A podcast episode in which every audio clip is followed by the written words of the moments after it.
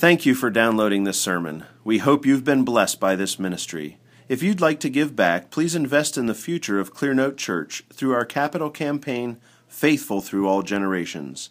To make a donation, visit clearnotebloomington.com slash give.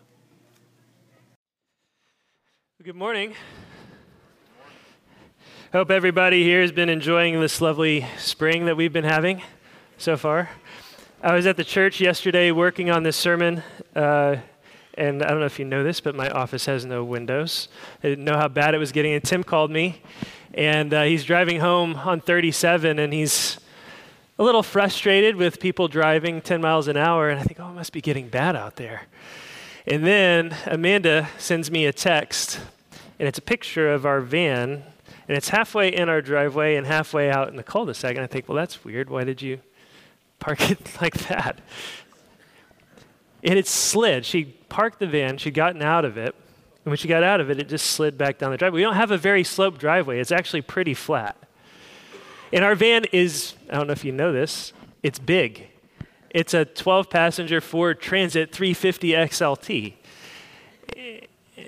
So I, and I drive this little tiny, itty bitty, tiny, small Honda Fit. And I'm sitting here at the church thinking, man, I'm going to, and, and I don't know, uh, some of you were around the church setting up or whatever at various points. I'm wearing a jeans and a t shirt. I'm like, I'm going to have to stay here and I'm going to have to preach in jeans and a t shirt unless Amanda can get here. But I made it home. I made it back. I have on a change of clothes.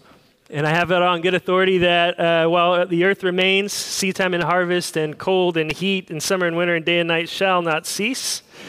So the heat will come back, and it might even, it sounds like it's coming back now, doesn't it? You just hear everything melting. It's Indiana. It'll probably be here by this afternoon. As uh, Jody said, this is Palm Sunday. If you didn't catch that by the Army of Massive Kids, Jody told you. Now I'm telling you again. It's Palm Sunday. It's the first day of Holy Week. Holy Week is the week that we celebrate the death and resurrection of Jesus Christ. So here's how it works. Today, Jesus arrives in Jerusalem. He arrives with the crowds. There's everybody's going nuts. He preaches for a couple of days. On Thursday, Maundy Thursday, you saw the signs. You heard Jody, you heard Lucas. Thursday of this week, uh, they celebrate the Lord's Supper. He institutes the Lord's Supper, gives them a new law, the law of love.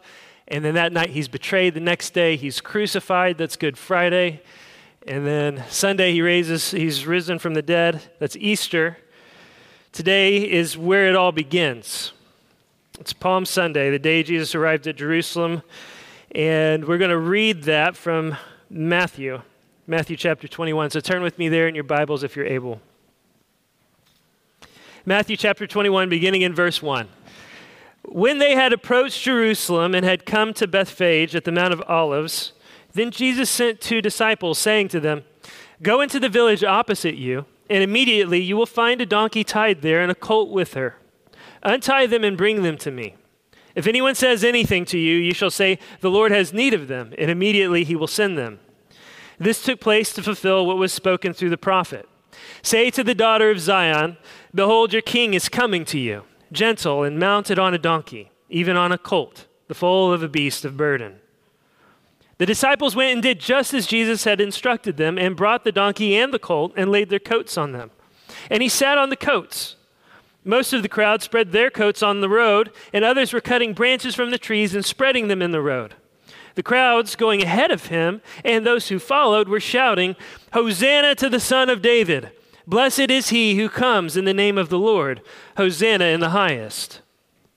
When he had entered Jerusalem, all the city was stirred, saying, Who is this? And the crowds were saying, This is the prophet Jesus from Nazareth in Galilee. And Jesus entered the temple and drove out all those who were buying and selling sheep in the temple, or sorry, buying and selling in the temple, and overturned the tables of the money changers and the seats of those who were selling doves. And he said to them, It is written, My house shall be called a house of prayer, but you are making it a robber's den. And the blind and the lame came to him in the temple, and he healed them. But when the chief priests and the scribes saw the wonderful things that he had done, and the children who, who were shouting in the temple, Hosanna to the Son of David, They became indignant and said to him, Do you hear what these children are saying? And Jesus said to them, Yes. Have you never read, Out of the mouths of infants and nursing babies, you have prepared praise for yourself? And he left them and went out of the city to Bethany and spent the night there. Now, in the morning, when he was returning to the city, he became hungry. Seeing a lone fig tree by the road, he came to it and found nothing on it except leaves only. And he said to it, No longer shall there be any fruit from you. And at once the fig tree withered. Seeing this, the disciples were amazed and asked, How did the fig tree wither all at once? And Jesus answered and said to them, Truly I say to you, if you have faith and do not doubt, you will not only do what is, was done to the fig tree, but even if you say to this mountain, Be taken up and cast into the sea, it will happen. And all things that you ask in prayer, believing, you will receive. Let's pray. Father, have mercy on us this morning. Humble our hearts before you and before your word. Help us to learn the lessons you'd have us learn. Convict us of our sin. Drive us to repentance and give us newness of life in Christ. Help every one of us here to listen attentively to your words and help me to speak them faithfully. In Jesus' name, amen. Okay, I want to start by setting the stage this morning. This is the end of Jesus' ministry, three years culminating here in Jerusalem. And I want to ask a question How many times has Jesus been to Jerusalem? Does anybody know? At this point, how many times has he been there? If, nobody wants to guess, that's okay. If you had only read Matthew, if you'd only, you're right, if you had only read Matthew, you would think that this was the first time that Jesus ever came to Jerusalem. You would think that he had never been there before.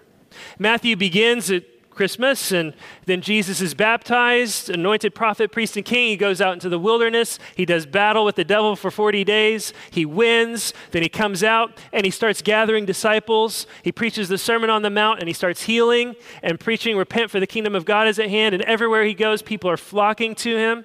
He's healing the sick and the lame. And it's just one big quest from beginning from, from there battle with the devil in the wilderness to coming to Jerusalem with an army.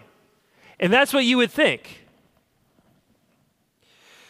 By Matthew's telling, Jesus spent three years in the wilderness building a, pre- a peasant army to march on Jerusalem. And that's also true of how Mark tells the story, and it's also true of how Luke tells the story. There are no accounts of Jesus going to Jerusalem until now, Palm Sunday, in any of those three Gospels with the exception of Jesus being circumcised when he was eight days old and when he was 12 visiting the temple with his family in Luke. There's just this growing sense that everything is leading towards this moment. Everything is building up to a showdown in Jerusalem. But then you flip to the Gospel of John, and John tells a different sort of story. In fact, if all we had to go on was John's story, we would imagine that Jesus' whole ministry was just him circling around Jerusalem. And I went like this because I, I, as I think about it, I imagine a boxing match. I imagine, I mean, how many of you know who Floyd Mayweather is? Okay. I imagine Floyd Mayweather just dancing around the ring, dancing around the ring, dancing around the ring, and then coming in surgically delivering a couple of blows, getting his points, and then getting back out before he takes a blow and dancing around the ring. And that's kind of how J- John portrays Jesus with Jerusalem.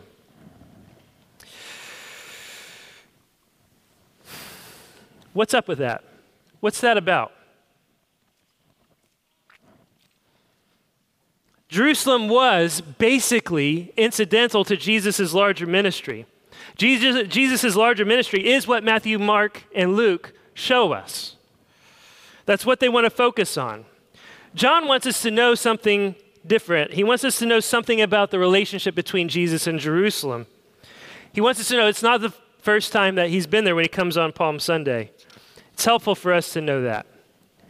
It's helpful for us to know that because Jesus has really appeared to spend most of his ministry actively avoiding Jerusalem. He really didn't want to be there unless he had to. And he had to because he had to fulfill the law. He had to fulfill the law, and that meant he had to go up for the feasts. And so he would go up for the feasts, and then he would go back to Galilee or the hinterlands, ministering among the, uh, out on the highways and byways.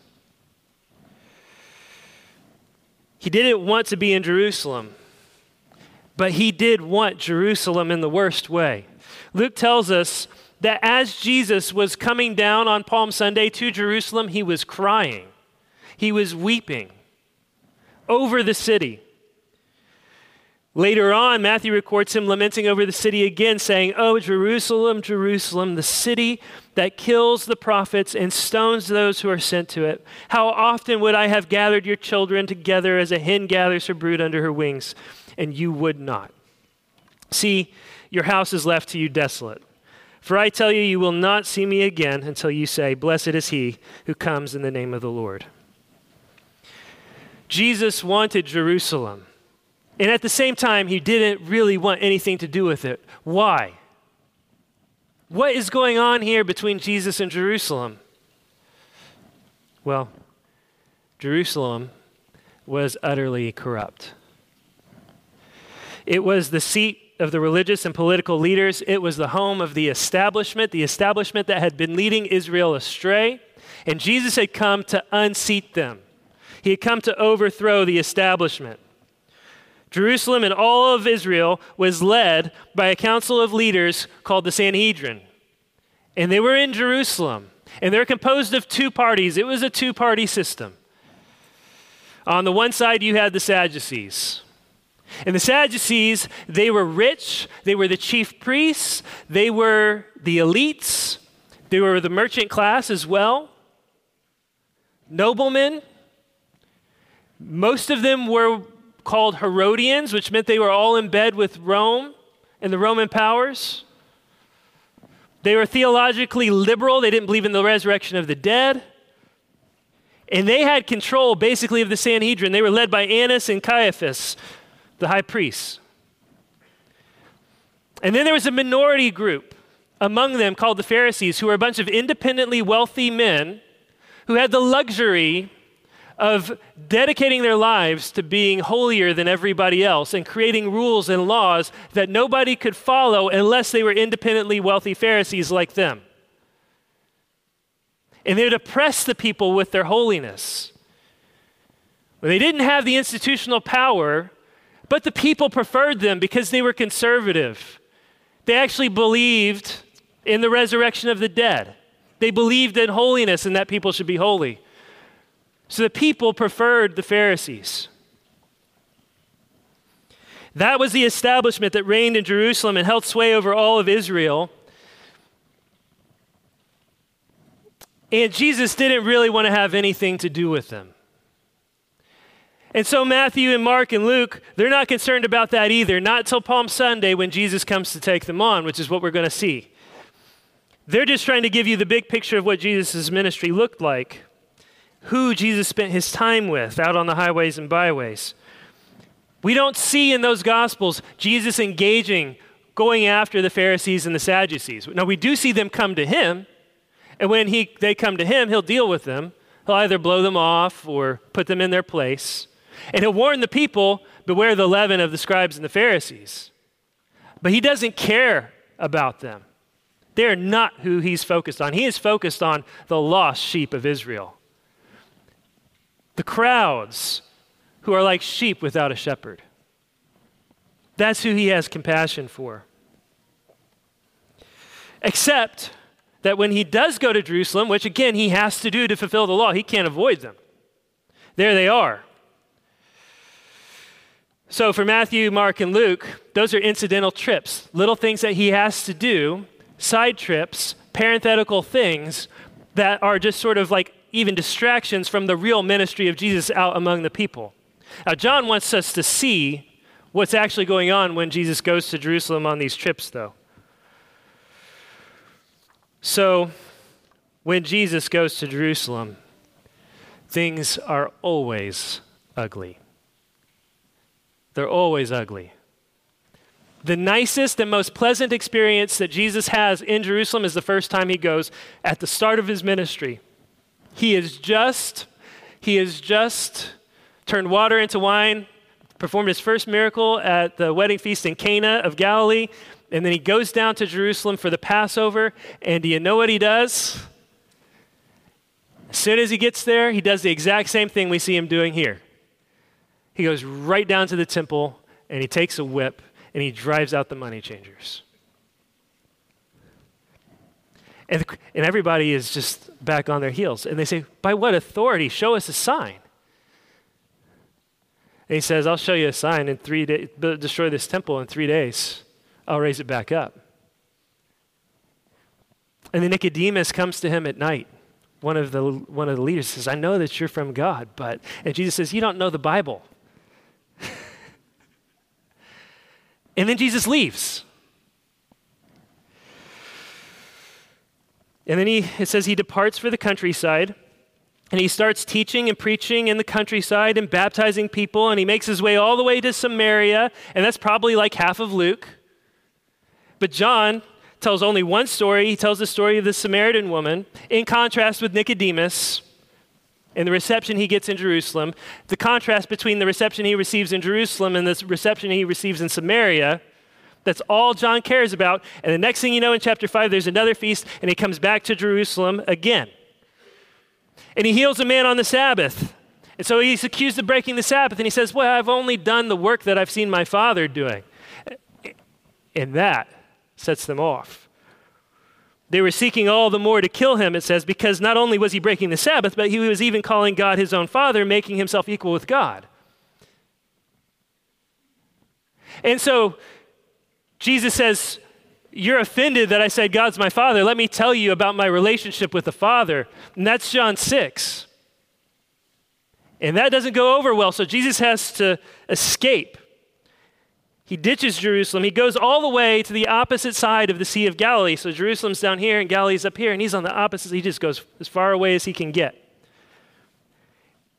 And John says he feeds some people there and he preaches and stuff. That's the end of John 6. And then John 7 says, after this, Jesus went about in Galilee. He would not go about in Judea because the Jews were seeking to kill him. That's probably the other half of Luke or something like that. But then in John, John flashes us forward to the very next feast and the very next verse. He's still up in Galilee, and the next feast comes along, and his brothers are trying to get him to go to Jerusalem again for the feast. He says, I'm not going to go. Why not? Because my time has not yet come. That's his answer. My, t- my time has not yet come. In other words, if I go to Jerusalem, they're going to kill me, and it's not time for that yet. I'm not going to go. You go ahead. So they did. And then Jesus came behind them secretly. And he's low key, and nobody knows that he's there. But Jesus can't be in Jerusalem and be quiet. So he goes to the temple and he starts preaching and teaching again. And then it says this Some of the people of Jerusalem, so this is the people of Jerusalem, said, Is not this the man whom they seek to kill? And here he is speaking openly, and they say nothing to him. Can it be that the authorities really know that this is the Christ? So here he is in the temple in Jerusalem, and it's an open secret. Everybody wants this man dead. The leaders want him dead. And he stirred up the crowds. You don't see anything like that in the other Gospels. Nobody is seen trying to kill Jesus in Matthew, Mark, or Luke, except Nazareth when he first starts preaching, because a prophet's not welcome in his own town. But after that, you don't see that. Only in Jerusalem do you see this kind of response to Jesus. The crowds are curious. And that makes the Pharisees and the chief priests that much more intent on killing him. But now instead of trying to kill him, it says that they're trying to arrest him. They can't just lynch him because the crowds are kind of curious. So he slips through the crowds while they try to arrest him. And it says that many of the people believe in him. The Pharisees and chief priests are threatened. So then they send guards, officers, to go arrest Jesus while he's in the temple. They think that they can do that still. They think they have enough power to pull that off. The guards get there, and Jesus is preaching and teaching, and the people are saying, This really is the prophet. Others said, This is the Christ. But some said, Is the Christ to come from Galilee? So here they are now divided in Jerusalem. And the officers don't know what to do. So they go back to the chief priests and the Pharisees and they say, We can't, we can't, we didn't do it. And they get angry. And they ask for an explanation and they said, No one ever spoke like this man. No one ever spoke like this man. And that makes them more angry. And you can imagine why. They're the teachers of Israel. Who is this guy? This is what they say Have you also been deceived? Have any of the authorities or the Pharisees believed in him? But this crowd that does not know the law is accursed. And then we find out that Nicodemus is there in the crowd with the Pharisees. He's one of them. Nicodemus is there, and he sort of raises his hand and he says, um, I think that we shouldn't declare a verdict without a trial. And this, like, shut up. You know that no prophet's supposed to come from Galilee. They smack him right back down. Now, Jesus is still in Jerusalem at this point, and he's still teaching. He's not left. So he starts to preach again. And this time he ramps things up even more. Things get really intense. He says to the people, Your father is the devil, my father is God. They say, Abraham's our father. He says, Before Abraham was, I am. They try to stone him. They try to stone him multiple times. And then he goes and he hides again. And he's ministering about with the peasants. And then the next thing you know, there's another feast, and Jesus comes and he preaches again, and they try to stone him again. When they can't do that, they try to arrest him again, and then he escapes and he goes across the Jordan. And it says, Jesus therefore no longer walked openly among the Jews, but went from there to the region near the wilderness. And that's the last time that he's in Jerusalem before the Passover. That's it, before Jesus comes to Jerusalem on Palm Sunday. So, do you get the picture? Jesus, or sorry, Jerusalem was full of people that hated Jesus, that wanted him dead, and everybody knew it. Now, there's one more important thing to know. One more big thing that happened. Jesus raised a man named Lazarus from the dead not long before Palm Sunday. He did that in a city, a town called Bethany. Does anybody know where Bethany is? It's just two miles away from Jerusalem. And the word about Lazarus spread quickly. In fact, it says that there were people there who witnessed Lazarus being raised from the dead, who immediately went to Jerusalem to report it to the Pharisees. And that's when they knew that things had gotten out of hand in Jerusalem. So they called a council in Jerusalem and they said, This man must die. What are we to do? For this man performs many signs. If we let him go on like this, everyone will believe in him. And the Romans will come and take away both our place and our nation. So they expected him then to come for Passover. And they made plans to kill him at the Passover. And you have to remember at Passover, 200,000 people are descending on Jerusalem, so they give orders throughout the whole city keep on the alert, watch for Jesus. If anybody sees him, let us know. We got to get this guy in our sights. We got to find him and we've got to kill him because things may get out of hand here. So they're like spies and people all over, all over Jerusalem, waiting for, trying to pick Jesus out from the crowds that are coming in. They had no idea what's about to happen. In fact, John says they're asking themselves, is he even going to come? Like everybody knows they're trying to kill him. Is he even going to come? Is he going to chance it? Is he going to try to sneak in? Everybody's just sort of waiting. Jesus knows. Uh, I want us to see the big picture here. Jesus, he was a man who followed his own commands. He did not spend his ministry casting his pearls before the corrupt swine of Jerusalem. He spent his ministry among the harassed sheep of Israel. He healed people, he taught them, he cared for them as sheep without a shepherd. They came to him by the thousands over all three years of his ministry. He spent his time with tax collectors and prostitutes, with the poor and with the needy, with the lepers and the lame and the sick and the beggars and the disenfranchised and worse, the Gentiles.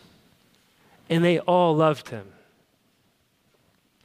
These were the people who followed him to the wilderness, who followed him for days, going without food, who followed him from city to city to city. And now they were following him up to Jerusalem, and all of Israel's headed down there, the same Israel that Jesus has spent three years ministering to. They're all descending on Jerusalem for the feast of the Passover. So Jesus decides it's time. It is time to make a show of power. It is time to come to Jerusalem as king. So he takes a tour of the cities around the area on his way there.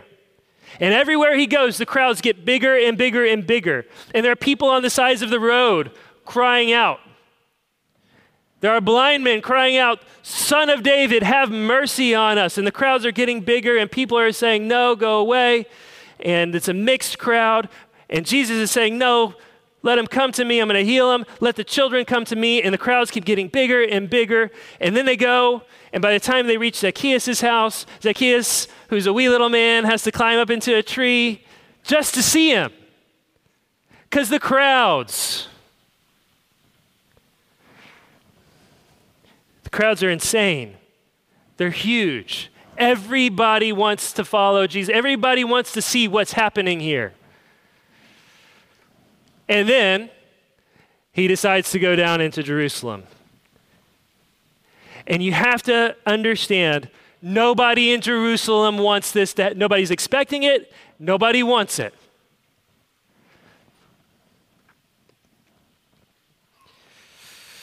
These guys are plotting against him and saying, Man, this guy seems like he's getting a little popular. We better take care of him before the, the Romans catch on.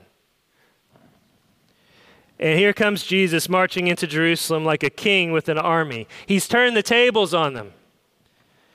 Let's read it again.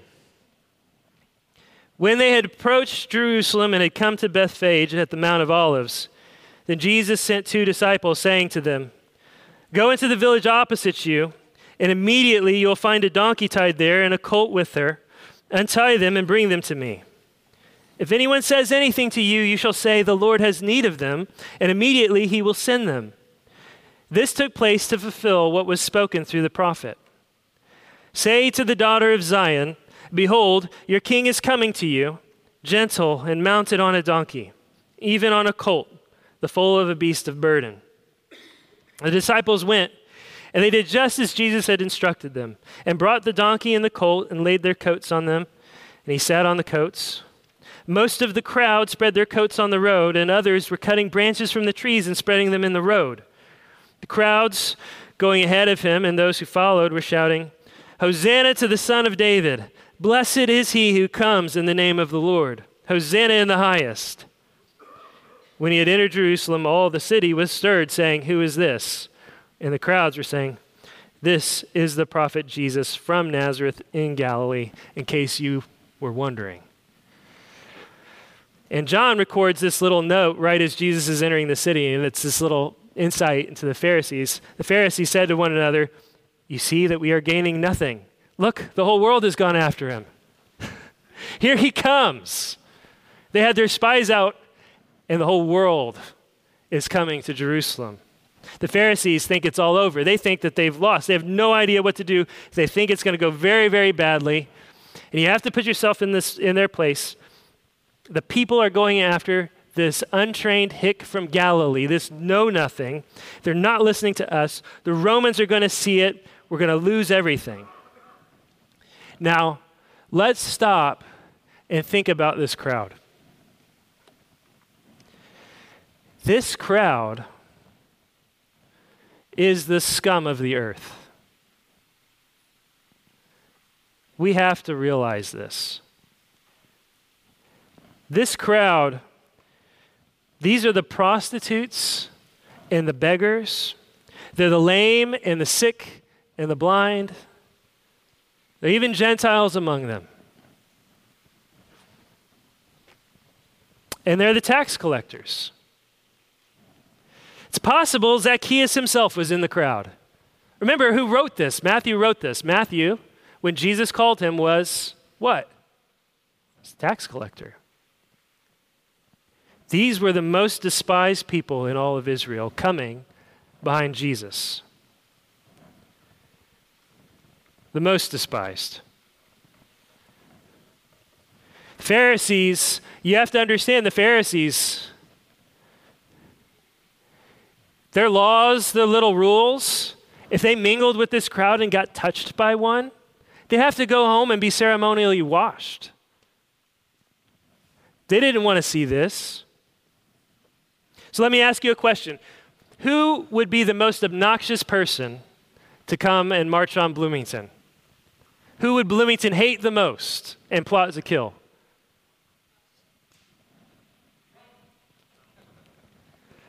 Okay, you said it, not me. I'm not, I just want the record to show I'm not the one comparing Jesus to Trump here. You are. It was totally not in my notes. Imagine, listen, we have to find ways to help ourselves understand this. Imagine Donald Trump coming to Bloomington and there's a plot to kill him. He went all, and imagine that what he did beforehand was he went all over the county and he held rallies. And he just gathered more and more people.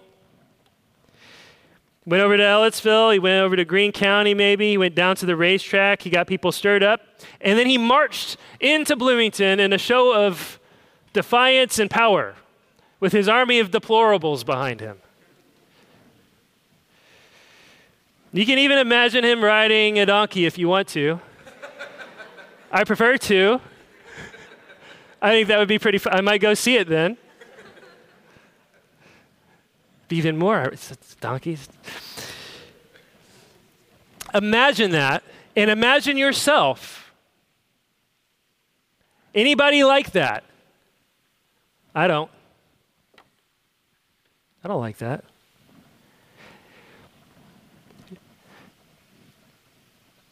Jesus is not Donald Trump.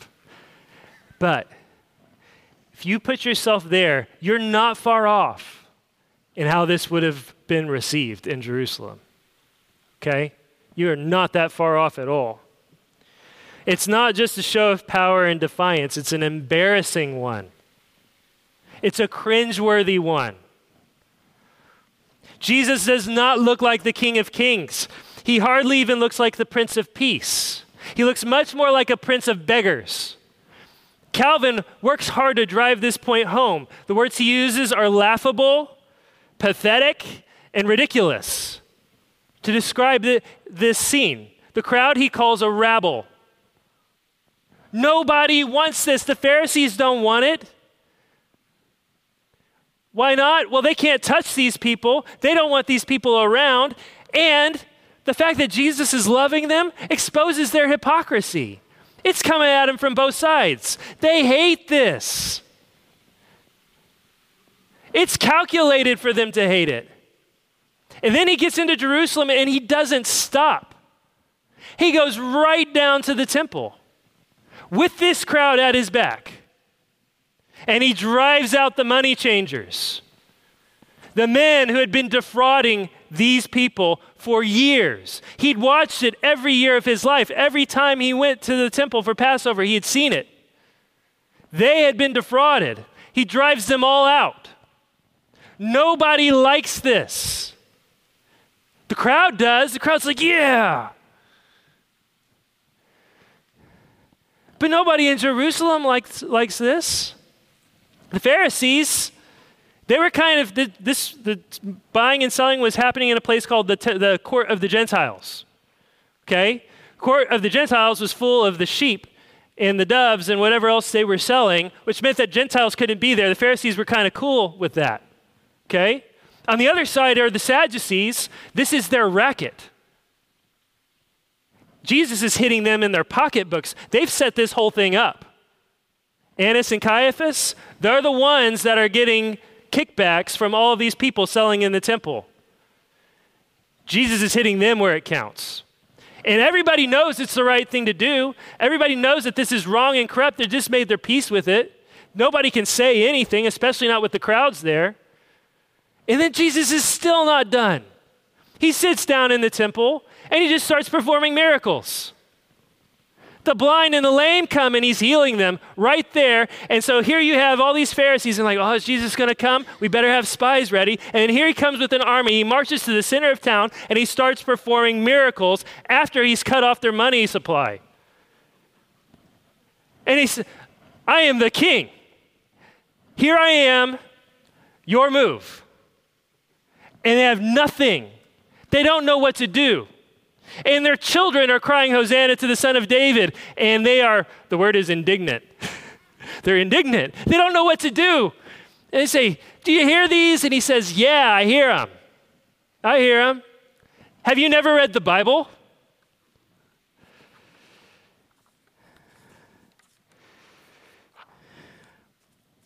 Out of the mouths of infants and nursing babies, you have prepared praise for yourself. And he left them and went out of the city and he spent the night there. And that's the end of Jesus' first day in Jerusalem for the feast of the Passover. Everybody is at a loss. They don't know what to do. Jesus came and he shocked them all. They did not know he was going to do that. They were proud. They didn't realize how hungry the sheep were under their watch.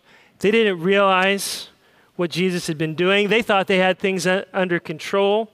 They thought they had made you know, they'd made peace with Rome, they had the people, and then the real thing came along. And they didn't know what hit them. So they have to go back. They're back on their heels and they have to strategize. Okay, what are we going to do? And in their pride, they thought that they could win the crowd back. So they start coming at Jesus and they start trying to lay traps for him. And every time they come at Jesus with their aha, gotcha question, he turns it on them and then he starts, I mean, he makes a joke of them. And then he starts telling parables that are driven right at them in front of all the crowds. They're humiliated, they're embarrassed. This unlearned man from Galilee is really just, he's shutting them down and they just get more angry and more frustrated. The Pharisees try it, the Sadducees try it, everybody tries it, and he just co- keeps coming back at them hard. And everybody's like, Did you perceive that the Pharisees were offended? yep, that was the point. And then they're completely silenced and they give up and they say, Hey, we have nothing, we can't say anything to this guy anymore. He's just making us look stupid. So they shut up. And as soon as they shut up, he starts pronouncing woes on them calling them out, exposing their hypocrisy in front of everybody.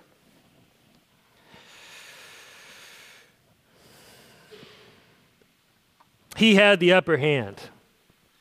He had them on the ropes. And then he kept pushing. And he kept pushing against everyone and everything, including the crowd. And John tells us that by the end of the week, he had lost the crowd. He stood up and he said, the Son of Man is going to be lifted up. And he was talking about his death, and they said, The Son of Man reigns, or the Messiah reigns forever. He's not going to die. He says he lost the crowds. And at the same time, John tells us that as he was losing some of the crowd, he was winning some of the authorities. But they were absolutely scared out of their minds. They wouldn't say a word they didn't want to be kicked out of the synagogues. It says they love the glory that comes from man more than the glory that comes from God. But now everything's shifting.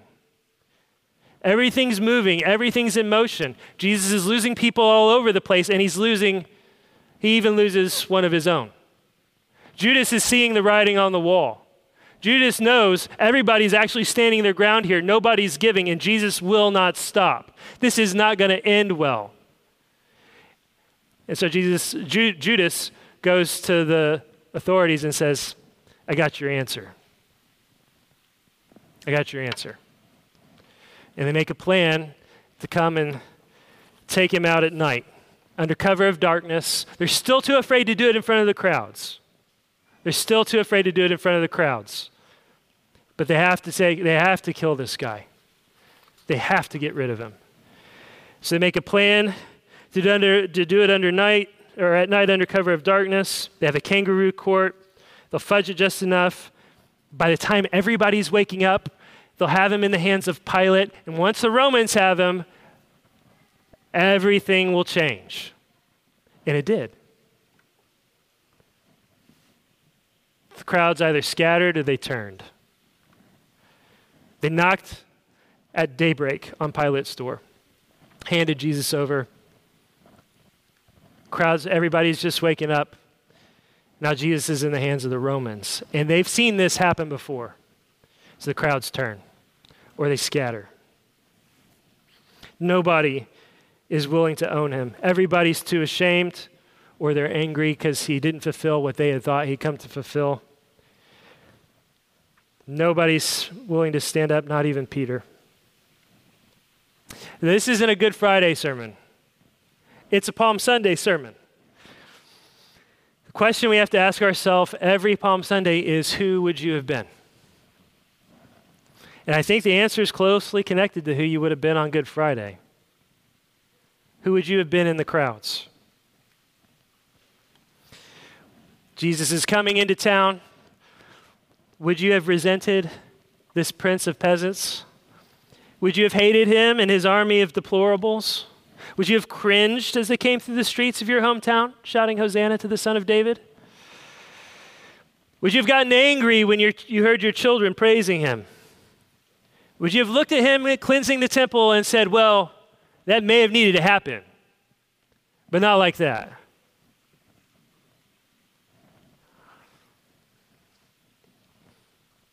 Are you happy to live at peace in a society that's growing increasingly hostile to the Christian faith, just so long as it doesn't cost you anything? It's the same question. Do you cringe whenever there's a prophet among you taking a stand that might cost you something with the Romans? Like at your job, at the university, in the community, on a national level? That's all these people are. If that's true of you, you might be more of a Sadducee than you think you are. How about the other side? Do you actually love the weak and the despised, the sinner? Or are you the kind of person that would resent someone bringing in one of Jesus' normal crowd through the doors? Say a toothless meth addict. Would you have been standing there with your arms folded? You might be more like the Pharisees than you think. How about this person? Would you have been somebody who would have just sort of fallen in line with the crowd, been a little excited about what was going on, wanted to be there, sang praises with the crowd, maybe laid a branch down or two because you wanted to fit in? Still felt a little weird and uncomfortable about it, but like maybe you'd better fall in line. Where would you have been when, the, when Jesus was standing before Pilate? Crying out just as meekly, Give us Barabbas! Crucify him.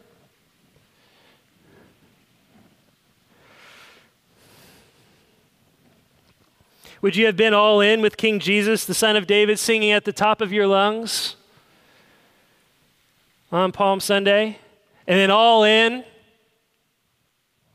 The kind of person that was all in on King Jesus, ready to fall in. A lot of them, I guarantee you, were the kind of people that would have been all in on Friday saying, Give us Barabbas.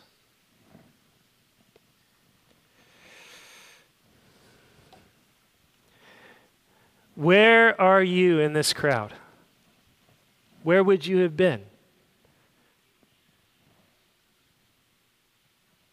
Don't let yourself off the hook. It's the question that we have to ask ourselves. Most of many, many, many of us would have been on the, with that crowd on Friday calling for him to be crucified unless unless Jesus had really healed you. Unless you were a real sinner and you really knew him. Now you might have been afraid and you might have been timid. I think about this sort of thing. I mean, you might have scattered with everybody else. I think about who I, I would have been, I see myself all over the place. And I think my, on my best days, my best days, my very, very best days, the most I can aspire to is like Peter when Jesus says, Don't you want to leave me too? And Peter's like, Yeah, I do want to leave you, but where else am I supposed to go? What am I supposed to do? Who else has the words of life?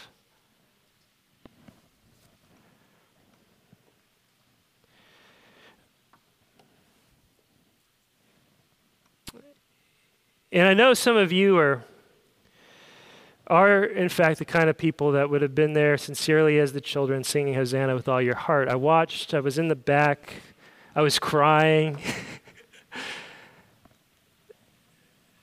but you have to examine yourself. And you have to ask the question because when the king came to his people, when he came to Zion itself, he did not find faith. Your king is coming again. He is coming to you. And the question he has for you is Will he find faith? Will he find those who cast themselves on him as the Son of David, the King of Kings? Will he find those who love the poor and the weak and the oppressed and who identify with them as he did?